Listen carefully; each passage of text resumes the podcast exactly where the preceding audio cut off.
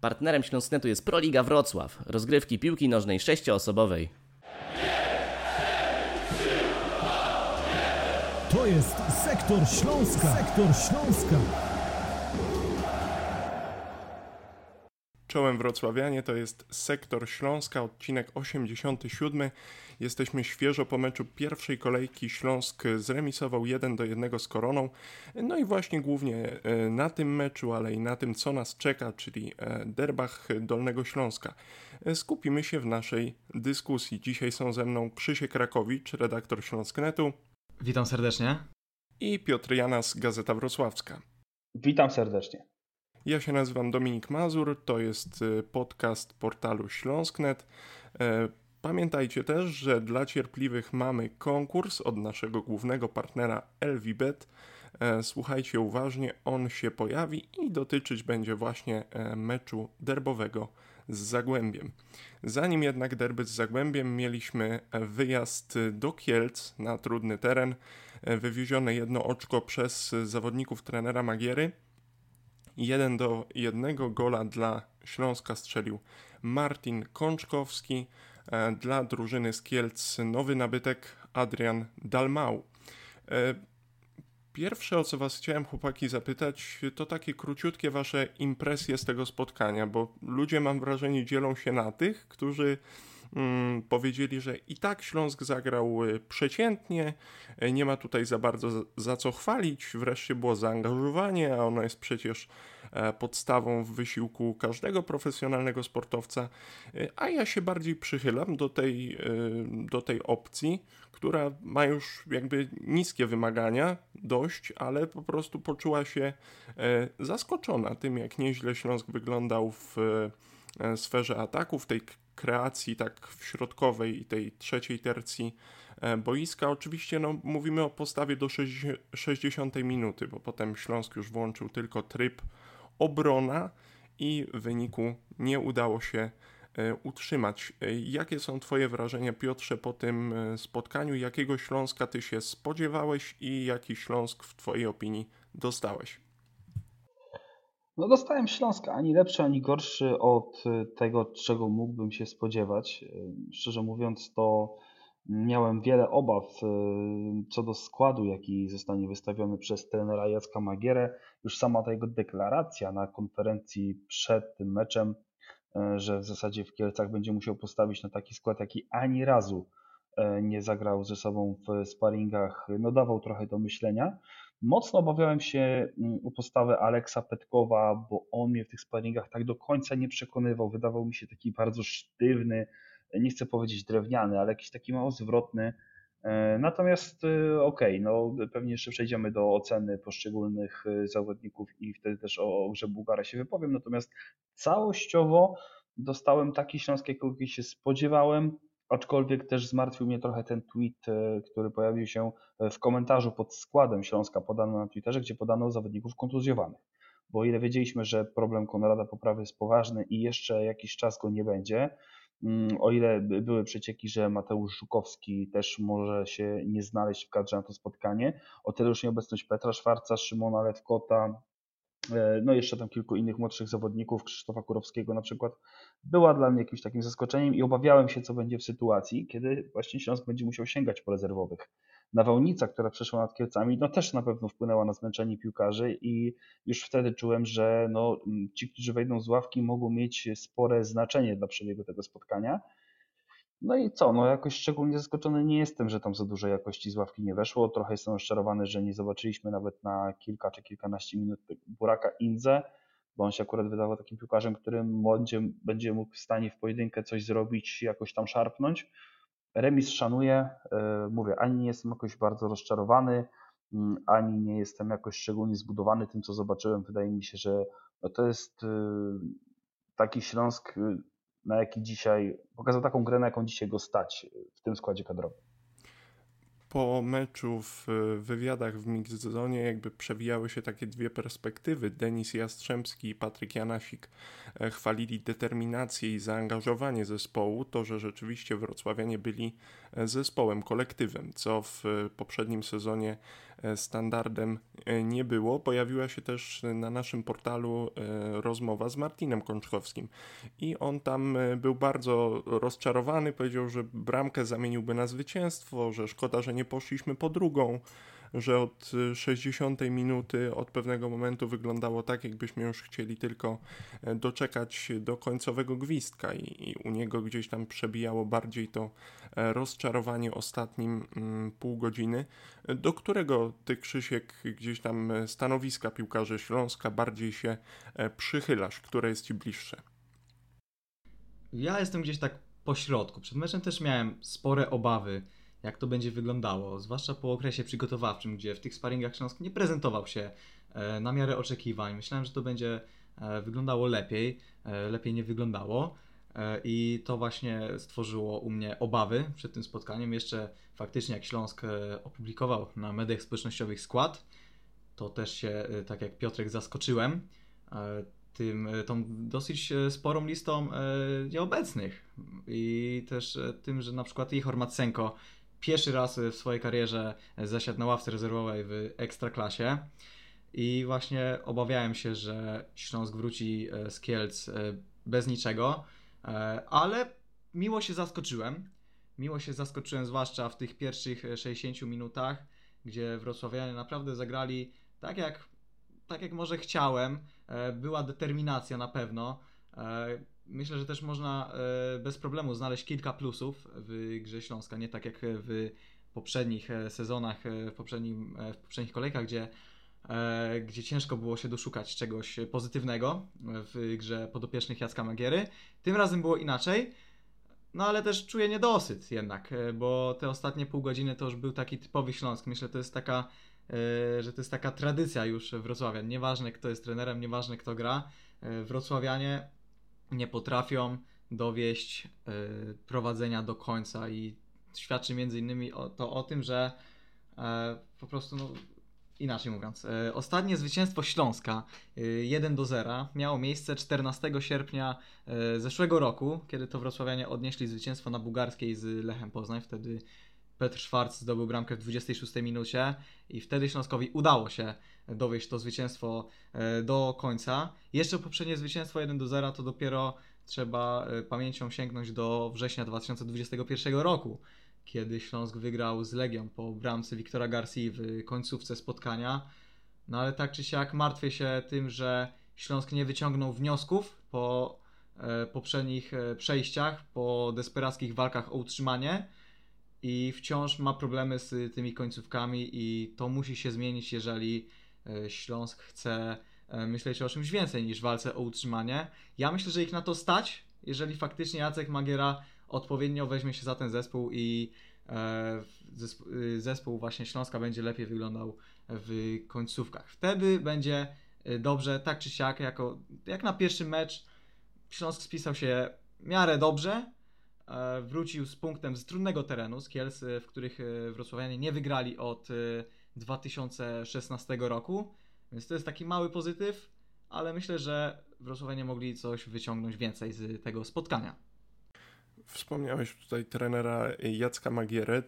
Ja przeczytałem taki komentarz i nie wiem, czy to jest jakaś odosobniona opinia, czy rzeczywiście wśród kibiców jakaś taka krąży. Chciałbym tu odbarczyć trenera Magierę. To nie jest tak jak w FIFA, że klikasz zawodnikom e, dane nastawienie i oni się tak zachowują. To jest e, też e, wybór piłkarzy, tego jak układa się mecz, bo ta osoba miała wielkie pretensje do trenera Magiery, że jak można było pozwolić piłkarzom tak bronić nisko i tak źle. Ja myślę, że i że to takie złe nastawienie. Ja myślę, że sam trener Magiera stojąc gdzieś tam z boku i, i to wynikało też z konferencji prasowej. E, sam trener Magiera był po prostu mm, zdenerwowany tym, że za głęboko cofnął się, e, cofnął się zespół. E, niestety ta taktyka e, nie, nie wypaliła i do, dobrze Krzysiek, że wspomniałeś te statystyki. Krótko mówiąc, nie, nie idźmy tą drogą, bo nie idzie nam e, utrzymywanie wyniku 1 do 0. Ja byłem też bardzo rozczarowany, bo moim zdaniem gra w obronie do kilku minut przed tą straconą bramką wyglądała naprawdę nieźle, zwłaszcza jak na tę tak słabą kadrowo obronę. Do defensywy jednak przejdziemy. Jako kapitan w tym meczu wyszedł Erik Exposito, nowy kapitan Śląska Wrocław. Wiemy, że były ogromne przeboje transferowe z Erikiem. Nie wiadomo, czy on w ogóle jeszcze nie odejdzie z klubu, bo Śląsk bardzo chętnie zrzuciłby go z listy płac z racji na najwyższą tygodniówkę w zespole. Jak jednak oceniacie zaangażowanie Erika w tym spotkaniu? Wiemy, że o jego zaangażowanie w trakcie spotkań e, wielokrotnie mm, były pretensje w poprzednich E, w poprzednich sezonach, bo wiemy, jakie piłkarskie umiejętności ma ten zawodnik.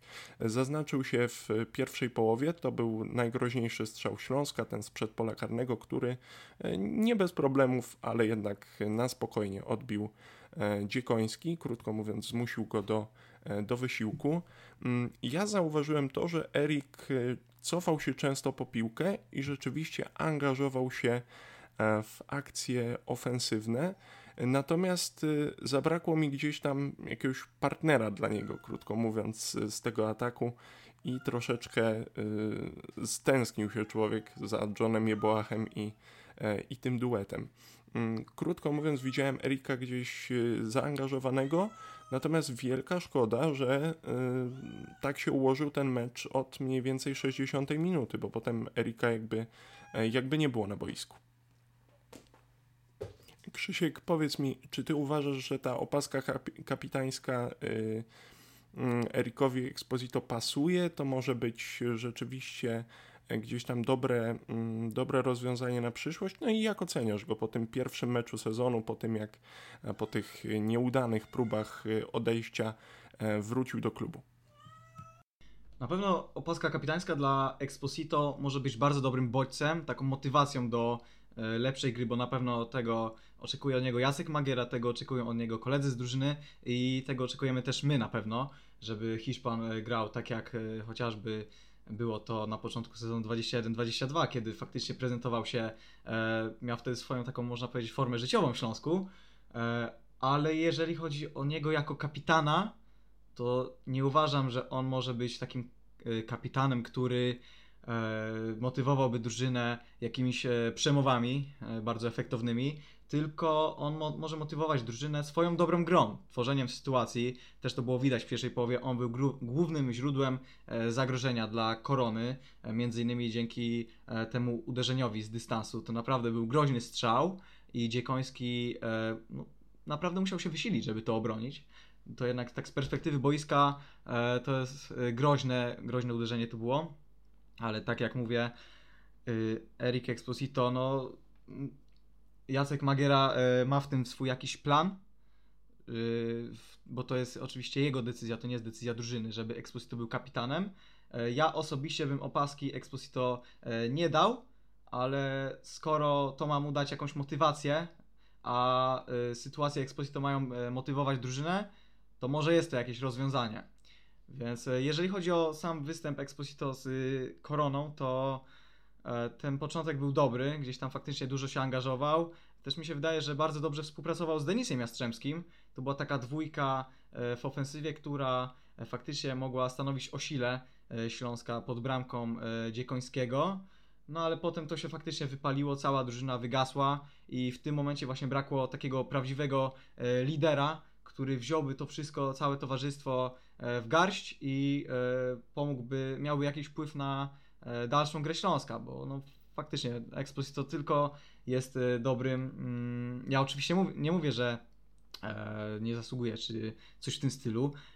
Ja jestem osobiste, osobiście fanem jego umiejętności. Naprawdę bardzo mi się podoba jego technika, ale to jest właśnie tylko taki typ piłkarza, który wspomógłby drużynę z dobrą grą, a nie przemowami, więc e, no, zobaczymy jak to będzie wyglądało dalej, e, jeżeli Exposito zostanie. E, jak na pierwszy mecz nie wyglądało to źle, ale gra się do ostatniego gwizdka, a nie do 60 minuty. Piotrze, ty na bieżąco, można powiedzieć, relacjonowałeś te próby odejścia Erika Exposito najpierw do Emiratów, potem do Turcji, potem znowu do Emiratów przyszło w końcu ultimatum od Jacka Magiery, że już nie będzie takich wyjazdów ze strony Erika, że jeżeli nie uda mu się odejść, to ma zostać i pracować z zespołem. A potem pojawiła się ta informacja, że y, będzie nowym e, kapitanem. Jak ty z perspektywy człowieka, który właśnie relacjonował te odejścia, był absolutnie na bieżąco gdzieś tam z sytuacją e, Hiszpana i jego statusem, e, odebrałeś te, te informacje o o opasce, tak po prostu mm, pierwsza opinia, bo wiadomo, że, że mm, taką długofalową będzie można sobie wyrobić dopiero podczas y, trwania tego sezonu.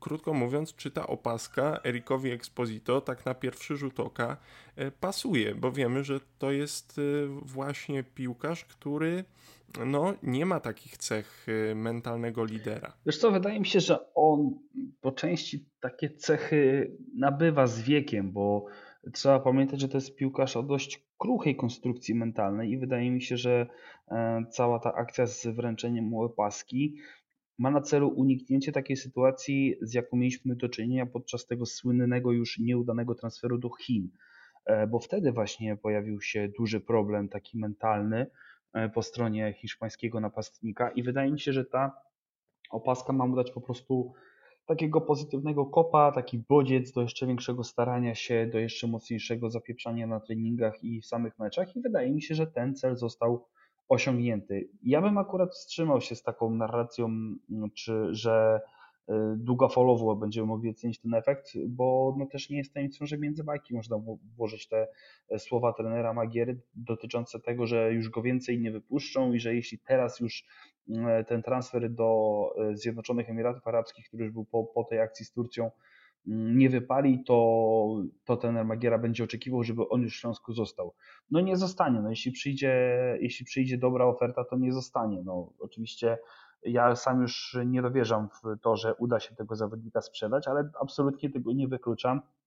I myślę, że zwłaszcza gdzieś w sierpniu, pod koniec, na początku września, kiedy to okno będzie się zamykać, no to mogą się pojawić kluby, które będą chciały spróbować go wyciągnąć, a dla Śląska to jest ostatni moment, żeby dostać za niego jakiekolwiek pieniądze i przede wszystkim zwolnić ten jego ogromny kontrakt, bo to jest największy problem, koszt y, utrzymania tego zawodnika, więc y, nie mam przekonania, czy to jest y, kapitan na cały sezon, na całą rundę, czy do momentu jak odejdzie, bo to odejście wciąż w mojej ocenie jest możliwe.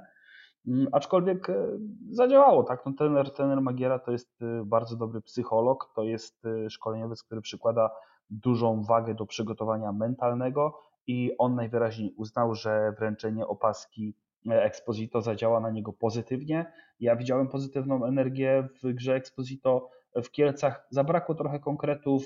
Też pamiętam tą sytuację sam na sam, gdzie owszem był spalony, gdzieś tam przegrał ten pojedynek z Ciekońskim, aczkolwiek no pamiętam dużo, dużo gorsze mecze w wykonaniu Exposito i miałem pewne obawy mm, co do jego postawy w kontekście tych nieudanych prób odejścia mm, z Wrocławia, ale jednak całościowo plan wypalił, Exposito gra daje z siebie tyle, ile może i mam nadzieję, że właśnie takiego Erika będziemy oglądać w kolejnych meczach, bo wtedy po prostu te liczby będą się pojawiać, zwłaszcza bramki.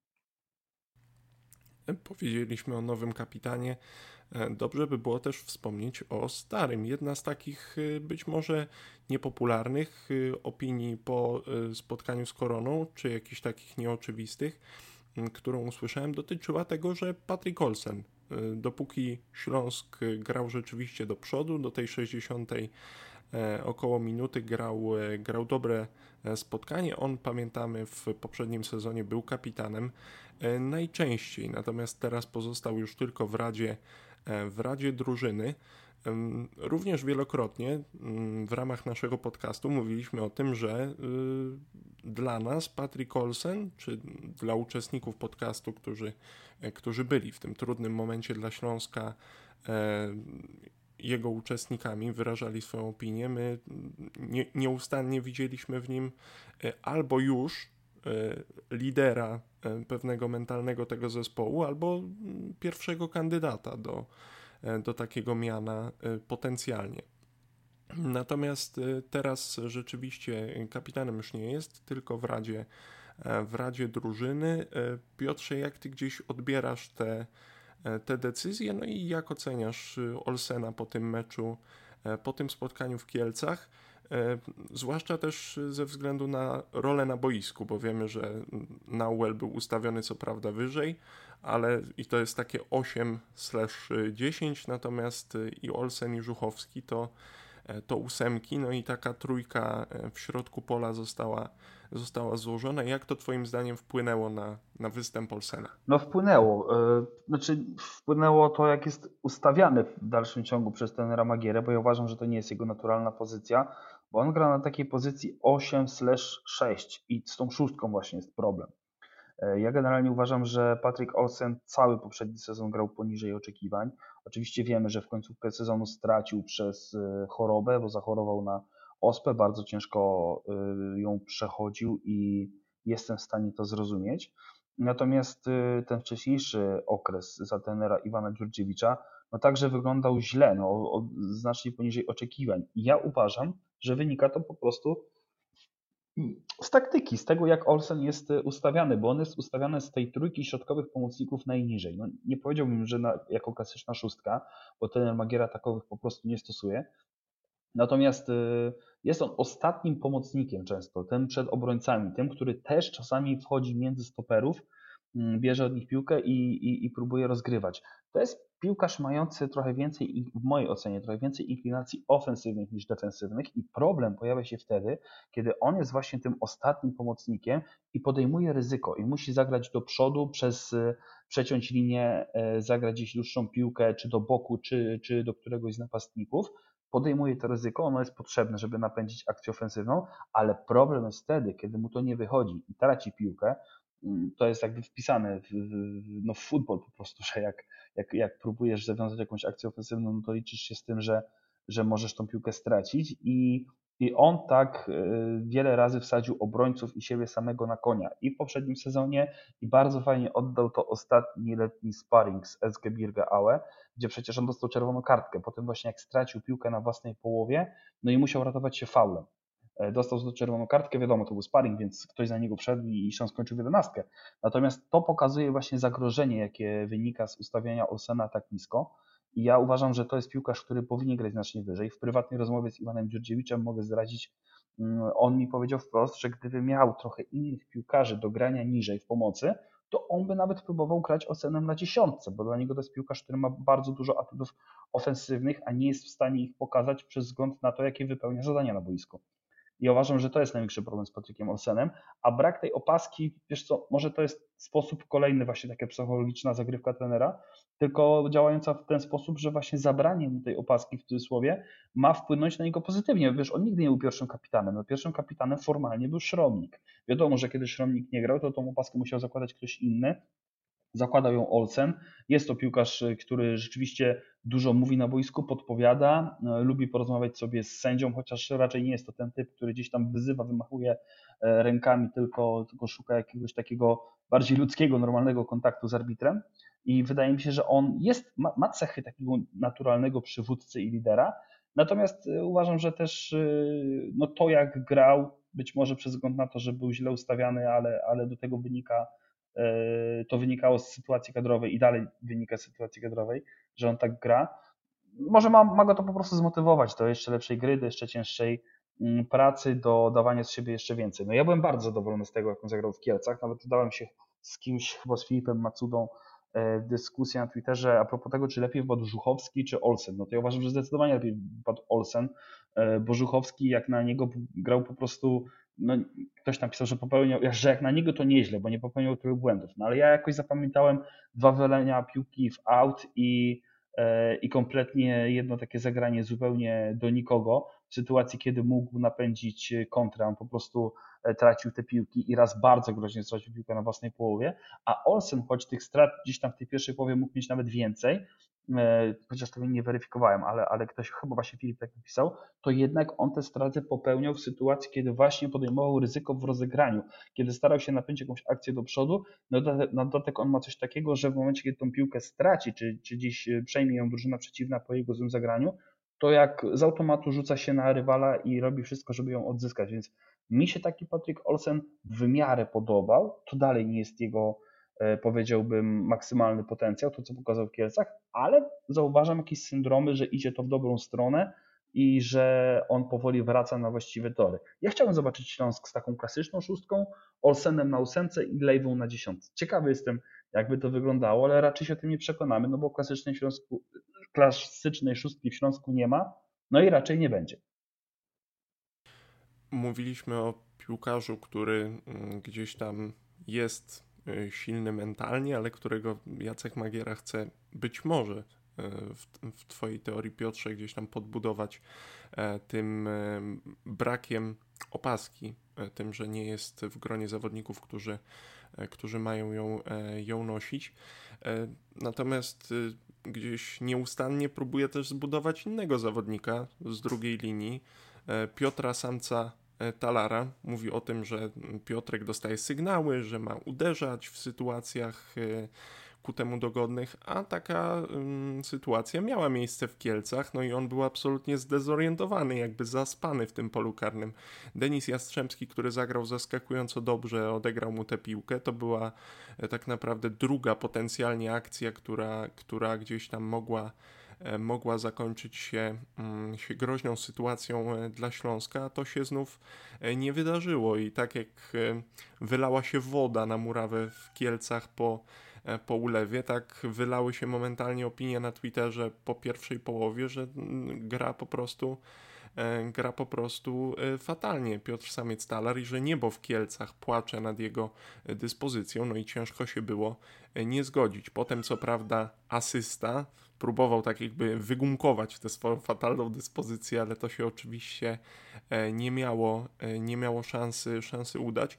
Krzysiek, y, nie, trudno jest po raz kolejny gdzieś tam grillować Piotra Samca Talara, ale jak ty oceniasz y, sam ten występ y, w Kielcach i to, że on wychodzi w podstawowym składzie? Dlaczego twoim zdaniem tak się dzieje? Skąd jest ta wielka wiara trenera Jacka Magiery w tego piłkarza? Bo ja szczerze mówiąc chciałbym założyć takie okulary jak trener Magiera, żeby zobaczyć w Piotrze Samcu Talarze to, co E, to, co w nim widzi właśnie trener Śląska, wystawiając go w pierwszej, e, w pierwszej jedenastce, to twoim zdaniem jest być może też gdzieś tam pokłosie tych, e, tych problemów kadrowych. W piłce nożnej chodzi o to, żeby dostarczyć piłkę do siatki przeciwnika. To jest moim zdaniem najprostsza zasada w tym sporcie.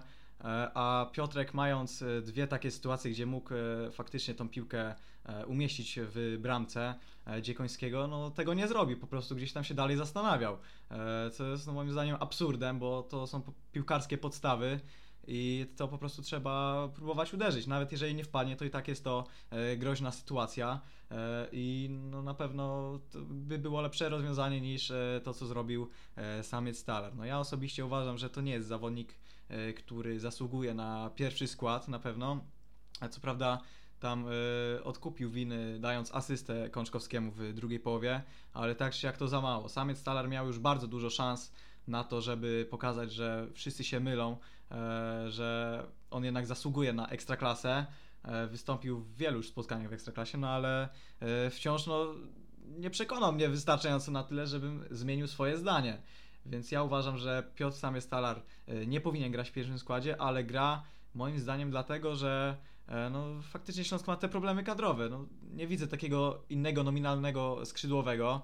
Jest e, Jastrzębski, jest e, Żukowski, który nie mógł zagrać ze względu na uraz. No i właśnie brakuje tego jeszcze kolejnego skrzydłowego, który mógłby uzupełnić tą kadrę. Skrzydłowego z umiejętnościami na ekstraklasę, warto podkreślić.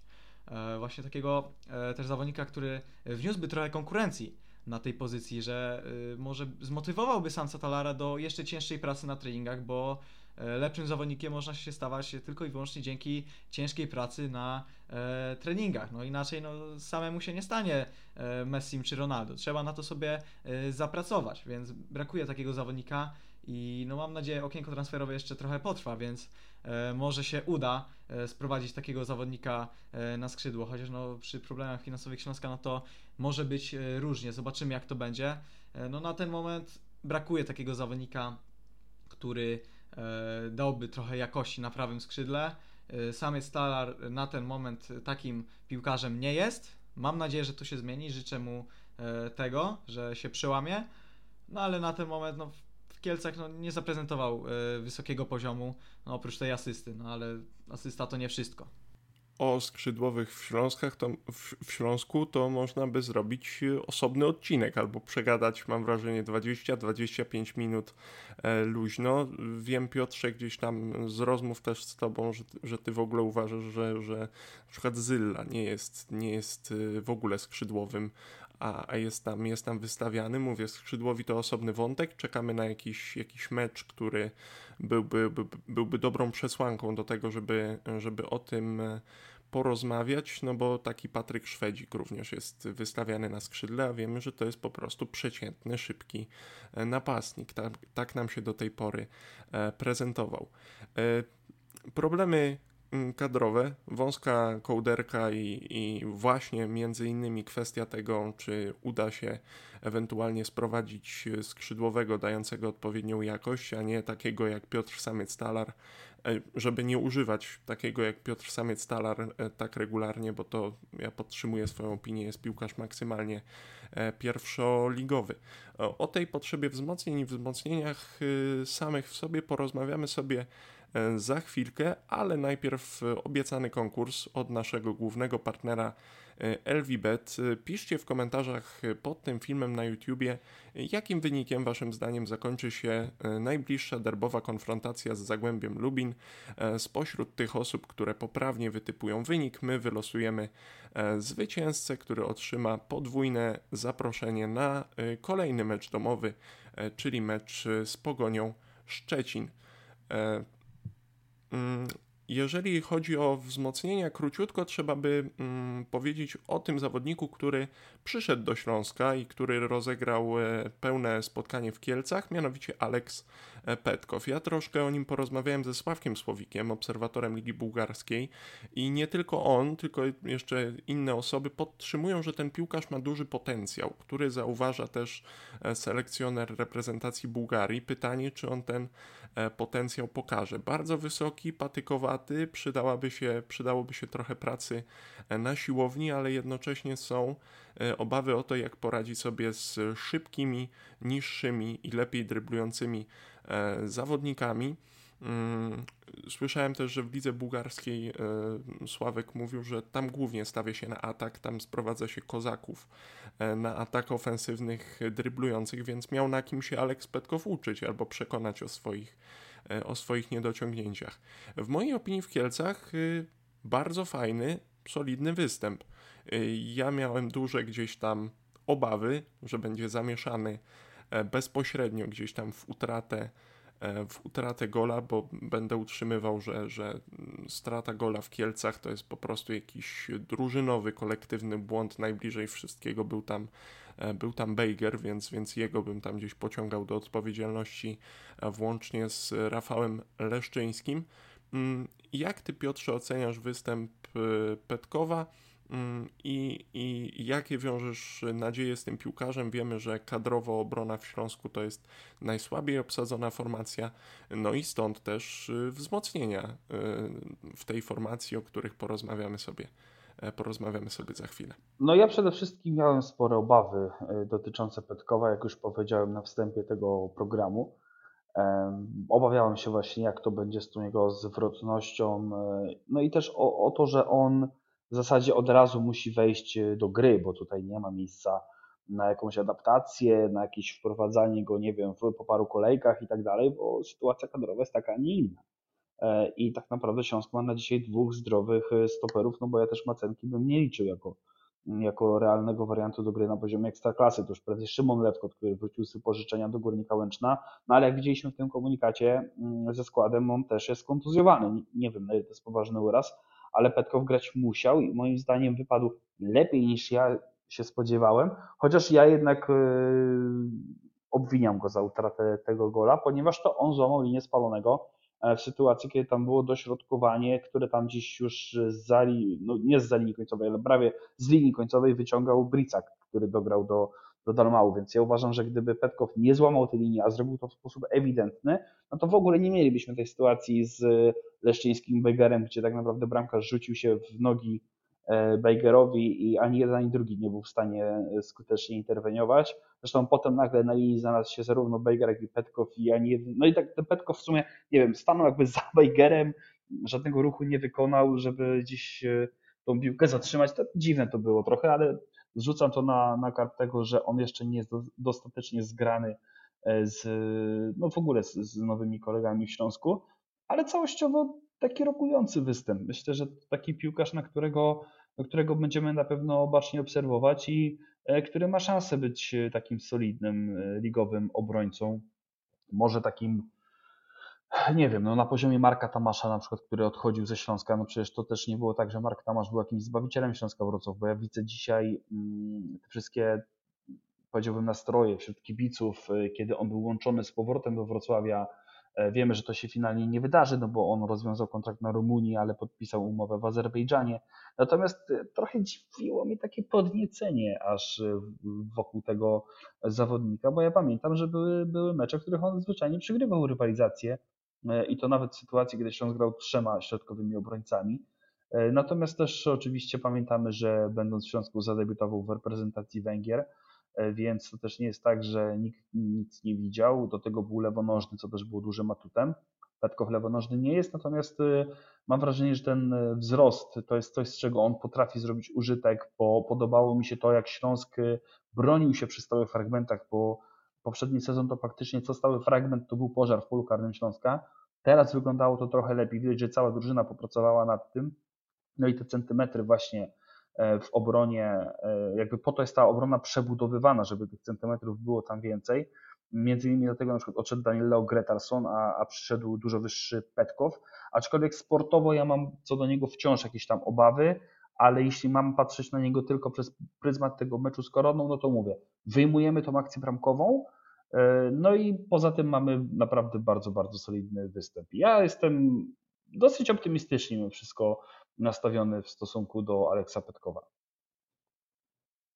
Jakie wrażenie Krzysiek y, króciutko zostawił po, y, zostawił po sobie Petkow gdzieś tam w Twojej e, głowie, w Twojej, w twojej pamięci? Mm, bo też y, z tego co pamiętam, obserwatorzy sparingów mówili wielokrotnie o tym, że tak y, nijakie te występy Petkowa w okresie przygotowawczym ciężko było e, jakąkolwiek opinię sobie o tym piłkarzu na podstawie wyłącznie tych meczów towarzyskich wyrobić. Też fajnie, że w końcu e, trener Magiera będzie miał do dyspozycji takiego zawodnika, e, który też ma predyspozycję na granie w koszykówkę, bo jednak brakowało takiego e, wysokiego obrońcy, bo tam Gretarson, e, Poprawa czy Verdaska, no to jeden by musiał drugiemu wejść na barana, żeby e, gdzieś tam mieć taki e, duży zasięg wyskoku jak ma Petkow. więc fajnie, że mamy takiego zawodnika. Co do jego występu, zagrał poprawnie. Tam, nie pamiętam, nie zaimponował mi niczym takim konkretnym. No oprócz tej złamanej linii spalonego, to pokazał ile podstawowy błąd może kosztować. więc to takie mały, drobny minusik ale generalnie zagrał poprawnie. Ja też optymistycznie podchodzę do niego. Mam nadzieję, że ten chłopak się rozkręci i że niedługo e, na pewno będzie też brylował w powietrzu, to jest e, pewne.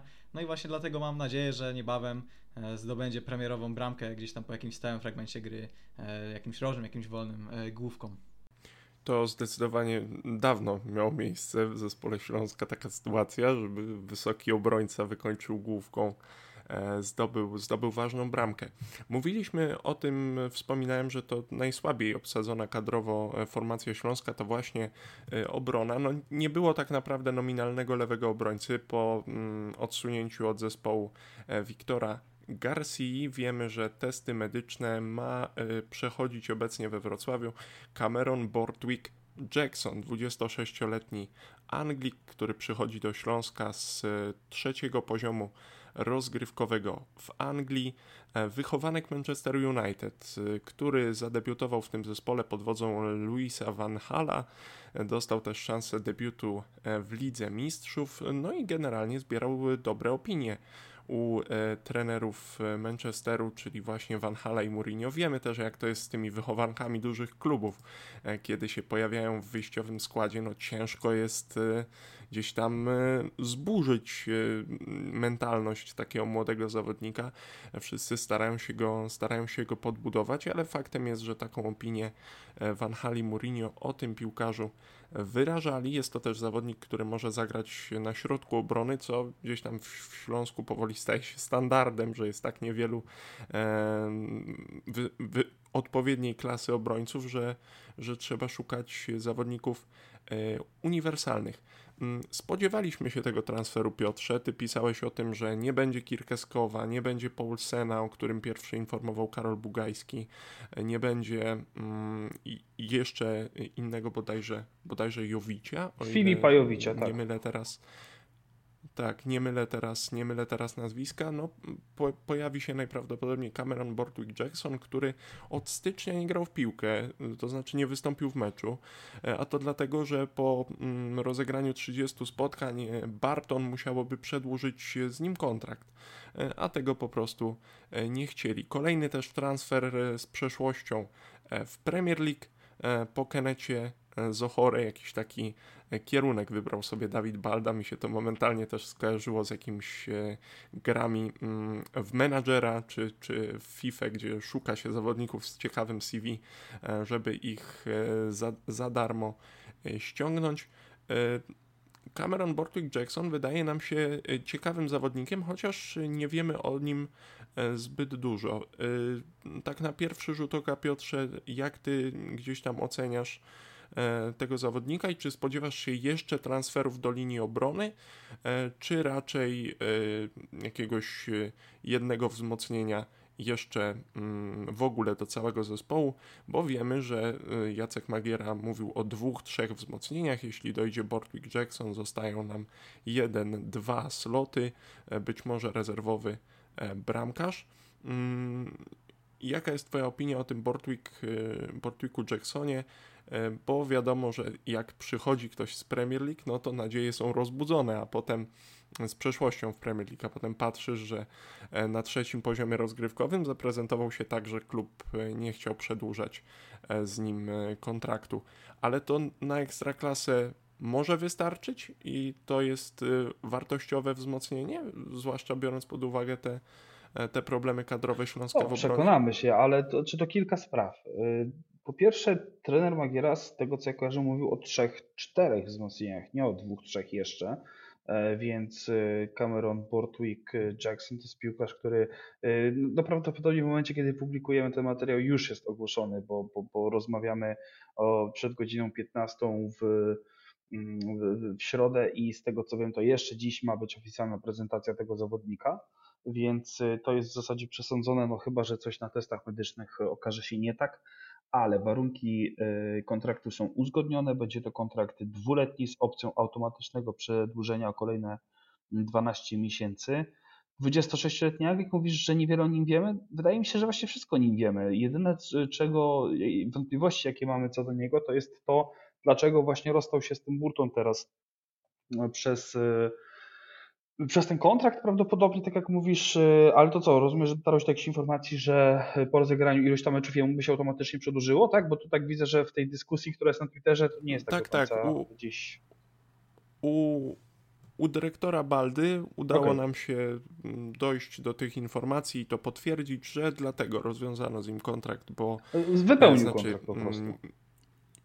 Wy, wypełnił kontrakt, nie grał, ponieważ e, nastąpiłoby automatyczne przedłużenie po rozegraniu 30 e, spotkań. Taką informację jako Śląsknet od, od dyrektora Baldy. Co do tego, że on grał ostatnio na trzecim poziomie rozgrywkowym, no to oczywiście jest jakiś minus.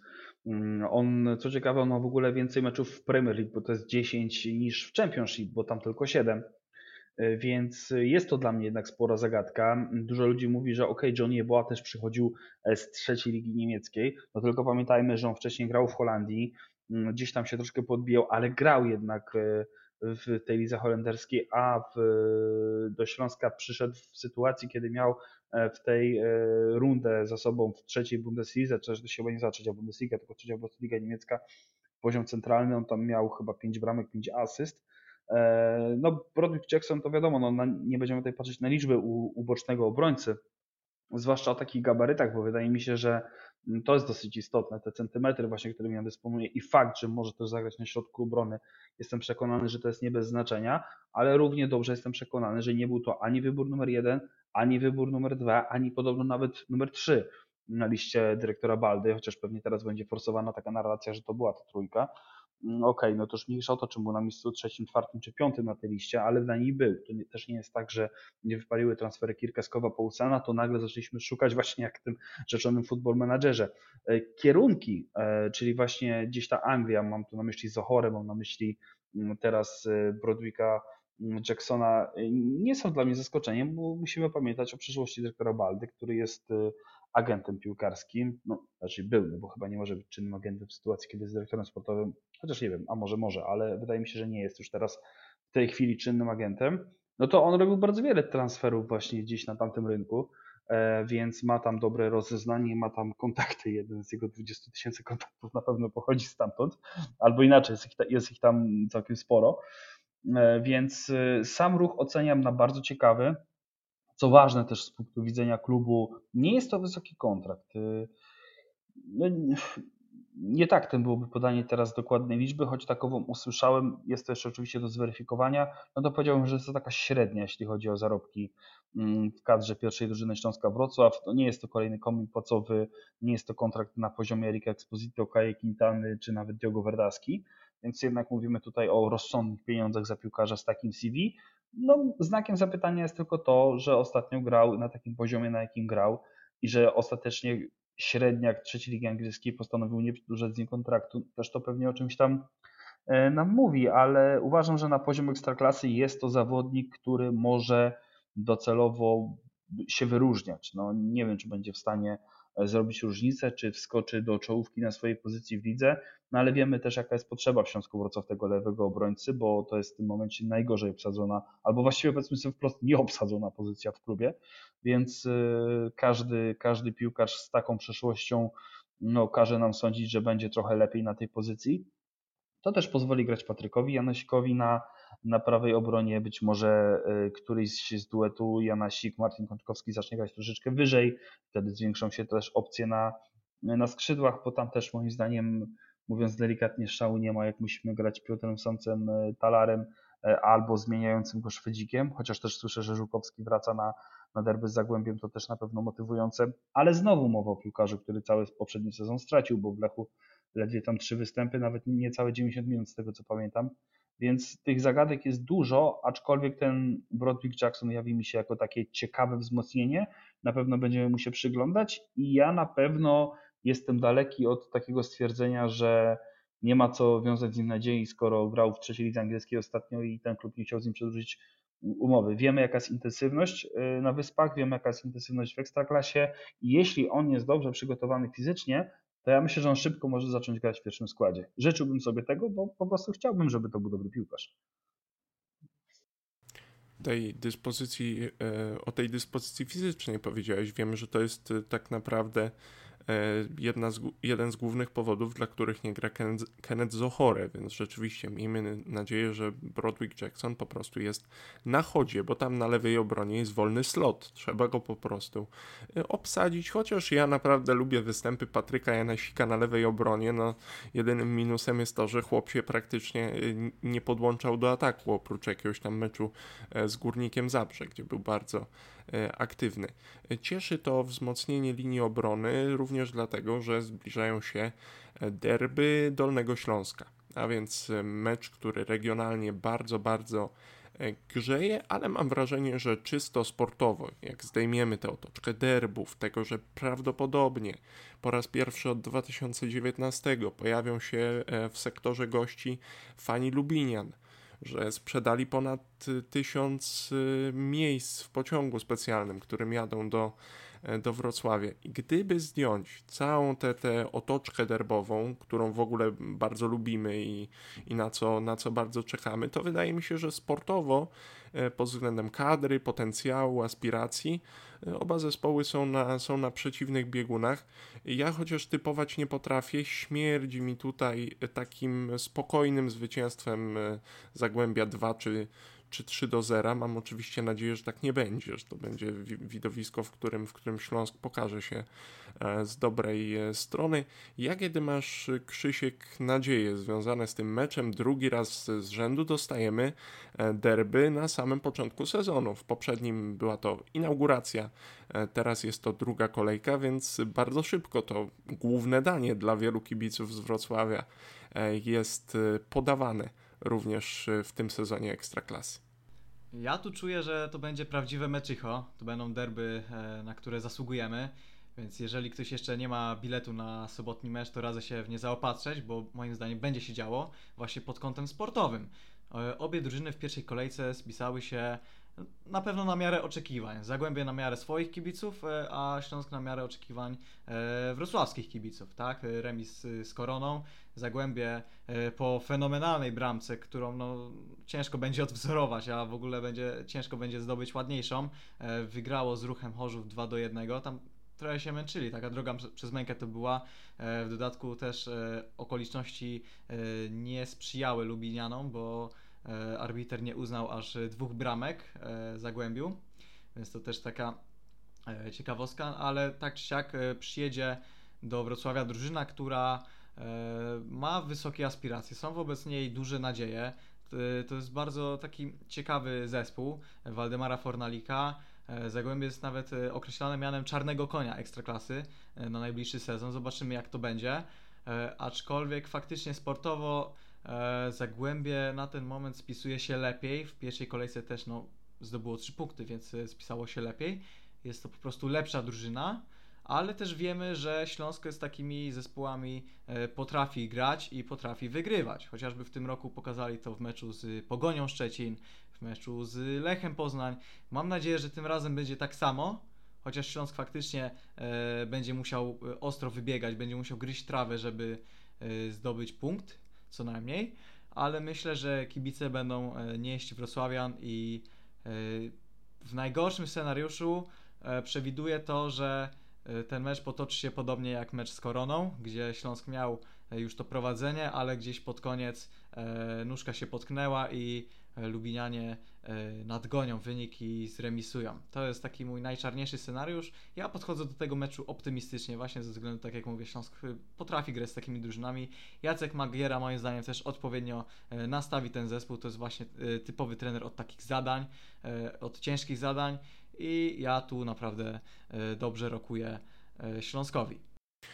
Piotrze, czy ty masz jakieś doniesienia takie dla, dla kibiców odnośnie E, odnośnie kadry tego, co, co może się wydarzyć jeszcze przed meczem z Zagłębiem Lubin. Mówiłeś, że prawdopodobnie Żukowski ma być gotowy, no co w, w kontekście jego bardzo dobrej e, dyspozycji w okresie przygotowawczym e, jest informacją na pewno pozytywną, że po prostu zluzuje Piotra Samca-Talara najprawdopodobniej. Mm, czy coś jeszcze powinni kibice Śląska wiedzieć przed derbami? No i co podpowiada Ci Twój dziennikarski doświadczony e, nos, bo wiele derbów Dolnego Śląska już przecież. E, no to przecież prawda, trochę już tych derbów e, przerobiliśmy, natomiast obawiam się, że jest o wiele za wcześnie, żeby mówić o tym, kto w tych derbach zagra, a kto nie zagra, bo mając na uwadze listę urazów z jaką mieliśmy do czynienia przy poprzednim meczu z Koroną Kielce, no to środa to jest jeszcze trochę za wcześnie, żeby powiedzieć, kto zagra, a kto nie zagra w sobotę. Natomiast tak, y, co do Mateusza Żukowskiego, to pytałem o niego dzisiaj, y, rozmawiając z jednym z pracowników. On jest normalnie już w treningu, mm, jakby cały ten mikrocykl przed Zagłębiem przechodzi, co nie znaczy, że wyjdzie w pierwszym składzie, bo pytanie, jak poważny był to uraz. On już nie grał w tym sparingu z Etzgebirge Aue, więc ja nie wiem, ile on stracił z przygotowań dokładnie i jak długo mm, będzie musiał dochodzić do tej odpowiedniej dyspozycji e, fizycznej, czy te parę dni wystarczy, czy też nie wystarczy, czy zobaczymy go z ławki, ale no myślę, że go jednak na wojsku na Tarczyńskiej Arena zobaczymy. Natomiast e, no i też Petr Schwarz, to jest też zawodnik, który z tego co słyszę może wrócić na, na derby do, do składu. Chciałbym, bo mówię, no ja jednak nie byłem zadowolony z tego jak grał e, Michał Żuchowski w pierwszej kolejce. Mm, to są takie te dwie zmiany, które ja jestem w stanie sobie wyobrazić. E, co do reszty składu, to wydaje mi się, że on powinien wyglądać e, dokładnie tak samo, czyli Leszczyński w bramce, Martin Kączkowski na prawej obronie, środek obrony Bejger, Petkow, na lewej mimo wszystko Janasik, wiemy, że ten Broduk Jackson to jest ciekawy piłkarz, ale no nie wierzę, że on tak po, po kilku treningach wskoczy od razu do pierwszego składu, być może, ale, ale to spore ryzyko jednak Zagłębie no to jest drużyna, która jawi nam się jako znacznie mocniejszy rywal niż, niż Korona, więc ja bym tutaj na miejscu sztabu szkoleniowego nie ryzykował jeszcze z debiutem Anglika, dałbym mu jeszcze tydzień i wystawił go dopiero y, przeciwko Pogoni Szczecin, chociaż też no, pytanie w jakiej on jest dyspozycji fizycznej, bo tego do końca nie wiemy, jak, jak słusznie e, zauważyłeś, on ostatni mecz o stawkę rozegrał w ubiegłym roku, więc zobaczymy, czy on też będzie na tyle szybko, żeby grać. W środku pola ja bym to widział, o ile właśnie mm, uda się doprowadzić do pełnej sprawności Petra Szwarca, to jego z Olsenem, Lejwa na prawej stronie właśnie chciałbym, żeby to był Żukowski, ale no mówię, to też pewien znak zapytania. E, Jastrzębski absolutnie nie służył na to, żeby sadzić go na ławce, podobnie zresztą jak Exposito i myślę, że tak ten skład mniej więcej powinien, e, powinien wyglądać. Natomiast e, jeszcze chciałbym się odnieść do słów, do słów Krzysztofa a propos, a propos przewidywań na ten mecz. No to rzeczywiście optymistyczne. Ja uważam, że mm, w tym meczu jest, jest dla mnie jest tak. Dla Zagłębia Lubin celem będzie zwycięstwo. Każdy inny wynik, moim zdaniem, w Lubinie zostanie przyjęty z niezadowoleniem. Natomiast czy Śląsk Wrocław płakałby po remisie z Zagłębiem, tym Zagłębiem, które jest typowane na czarnego konia, które dokonuje takich transferów, które ma jeden z najwyższych budżetów płacowych w lidze na ten moment? No uważam, że, że nie płakałby, więc y, moim zdaniem mm, remis to nie będzie zły wynik dla Śląska, ale dla Zagłębia może być już zły, co oczywiście nie znaczy, że, że ja tutaj skreślam Śląsk, broń Boże, to jest ekstra klasa, Śląsk może wygrać ten mecz 3 do 0.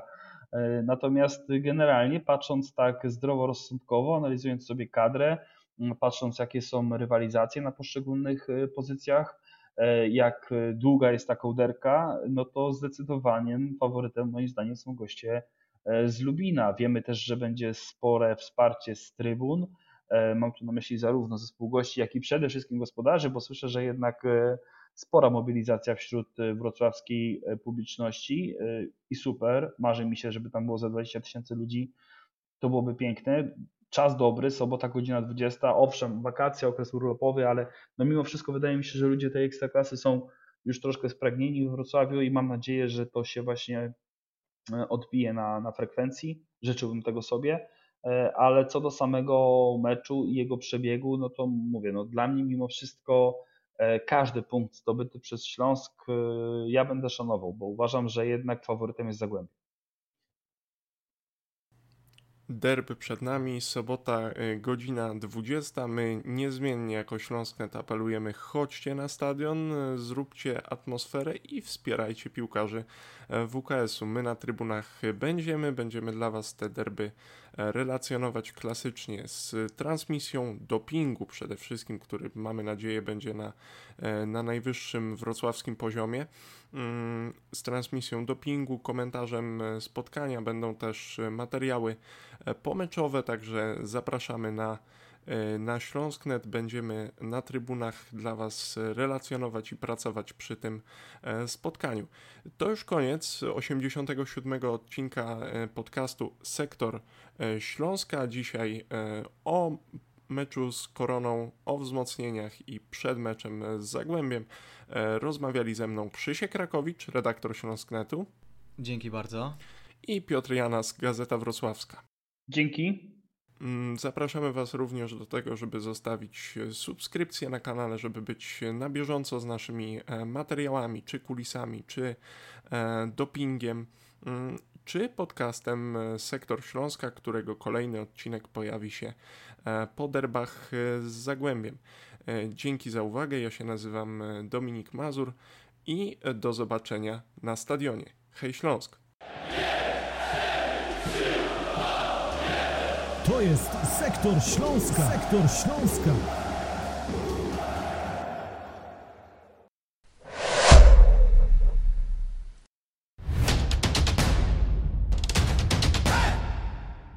Partnerem Śląsknetu jest Proliga Wrocław, rozgrywki piłki nożnej sześcioosobowej.